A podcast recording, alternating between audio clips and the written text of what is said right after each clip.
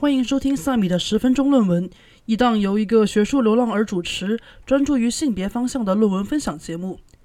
这一期要分享的论文所谈论的话题十分现实，是关于性少数教师的。论文标题是“性少数教师应该出柜而成为学生的榜样吗？从未出柜中国高校教师的经验中得出的启示”。Out queer teachers as role models for queer students. Implications drawn from closeted gay academics experiences in China。这是发表于二零二三年的一篇文章，作者是来自奥克兰大学的崔乐。这是一位已经出柜的男同性恋中国学者，曾经因为出柜行动以及研究选题与中国性少数教师相关而受到处分。关于教师，全世界都有一个共识，那就是老师应该言传身教，成为学生的榜样和模仿的对象。而眼光集中到性少数社群，欧美社会中流行着一种观点是，性少数老师应当出柜，成为那些在挣扎中成长的性少数学生的榜样。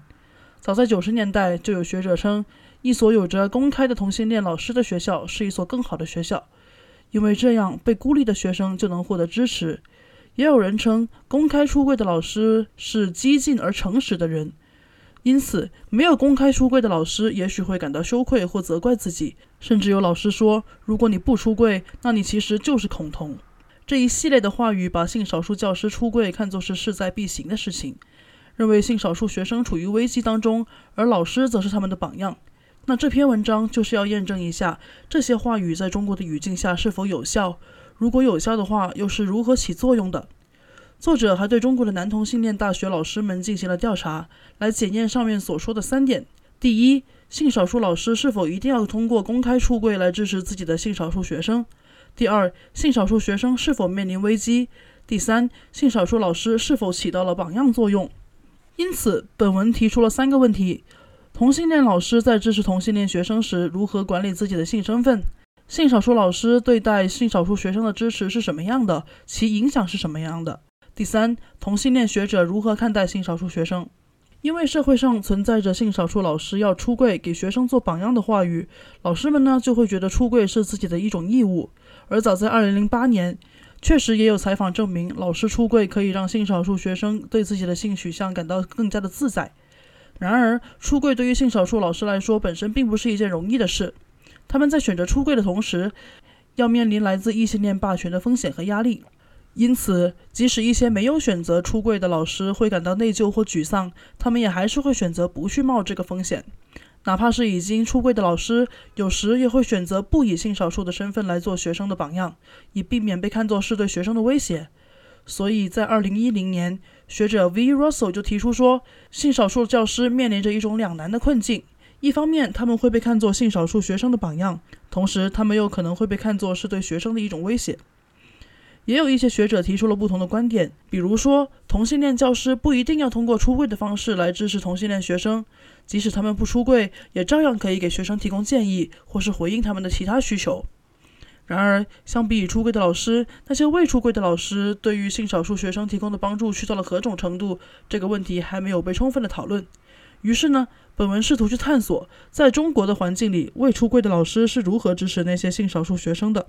也有学者质疑过关于性少数教师的普遍看法，比如说加拿大有位学者就说，老师出柜对于性少数学生来说，并不一定就是一种积极的体验。例如，性少数学生会害怕自己的性少数身份被暴露，也就是所谓的被出柜。同时，这位学者也质疑了榜样的概念。简单来说，老师的出柜这个举动，会不会让学生认为这也是在上课，从而让学生认为性少数出柜才是一种理想的状态和行动呢？还有学者认为，尽管我们需要承认性少数学生需要帮助，但不应该的将性少数学生看作是受害者，而性少数老师有责任提供帮助。比如说，V. Russell 就提供了一个案例：当一位女同性恋教师试图帮助她的性少数学生时，学生不但拒绝她的帮助，甚至不愿意和她有接触，但老师还是设法为她提供了支持。V. Russell 就建议性少数教师不要总是把自己视为榜样，而将性少数学生看作受害者。本研究借鉴了一个更大的项目的数据，该项目旨在探索男同性恋学者在中国高校的经历。在2018到19年期间，采访了40位曾经或正在中国高校工作的男同性恋者，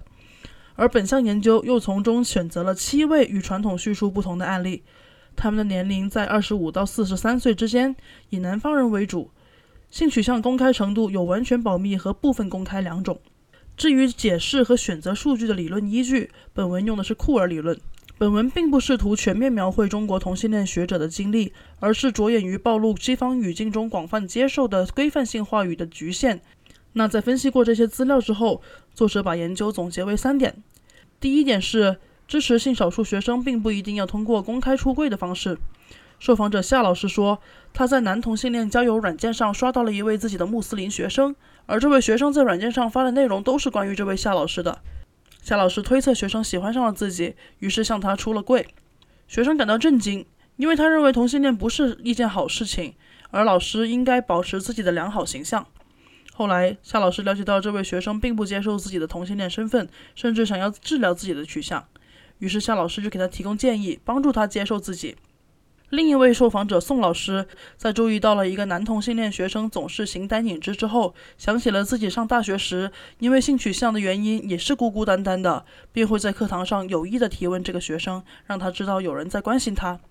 在这两个案例中，老师在识别了学生的性取向之后，都没有在学校里公开的出柜，但都为学生提供了支持。所以这是第一点结论：性少数教师无需公开出柜，也能支持性少数学生。第二点是，老师们想要支持性少数学生的意图和行动，有时候会与实践的效果相冲突。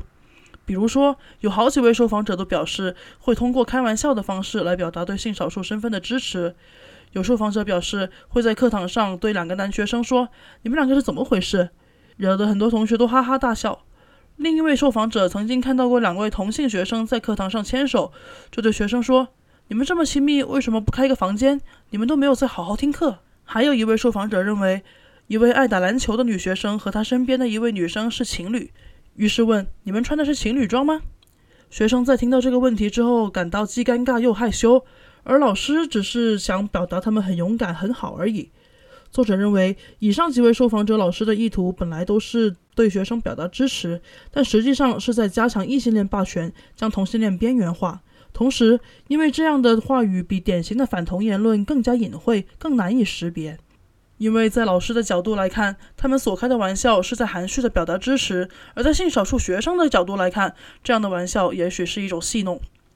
这样负面的感受可能源于中国语境下师生不平等的关系。在开玩笑的过程中，性少数身份被标记、性化、质疑或者指责。而异性恋情侣在课堂上牵手，则显得太正常，而至于无法察觉。因此，老师开玩笑的效果与他们肯定和支持酷儿学生的意图是相矛盾的。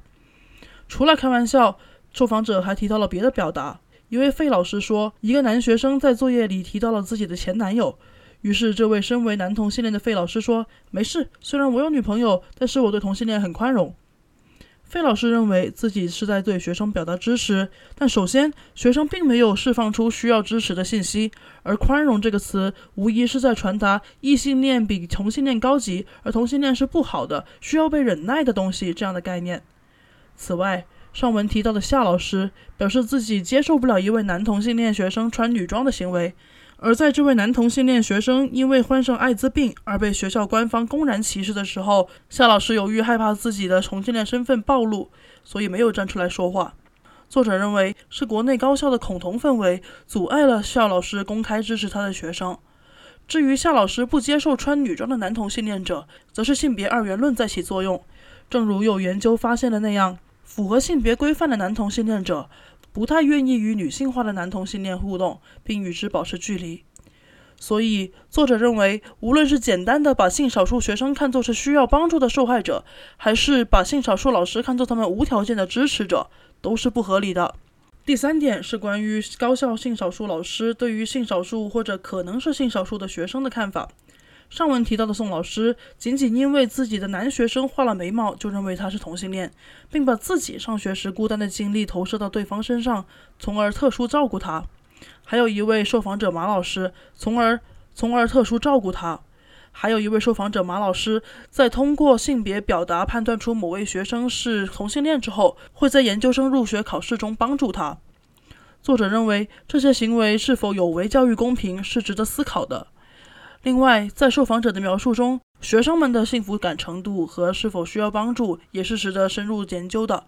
描述中的学生公开的牵手、穿情侣装，在作业中大方的谈及自己的恋爱史，表现得很轻松快乐。这时，老师的关心似乎是多余的。作者通过本文揭示了关于中国同性恋学者与学生互动的常规叙事不同，总结出了五个方面的发现。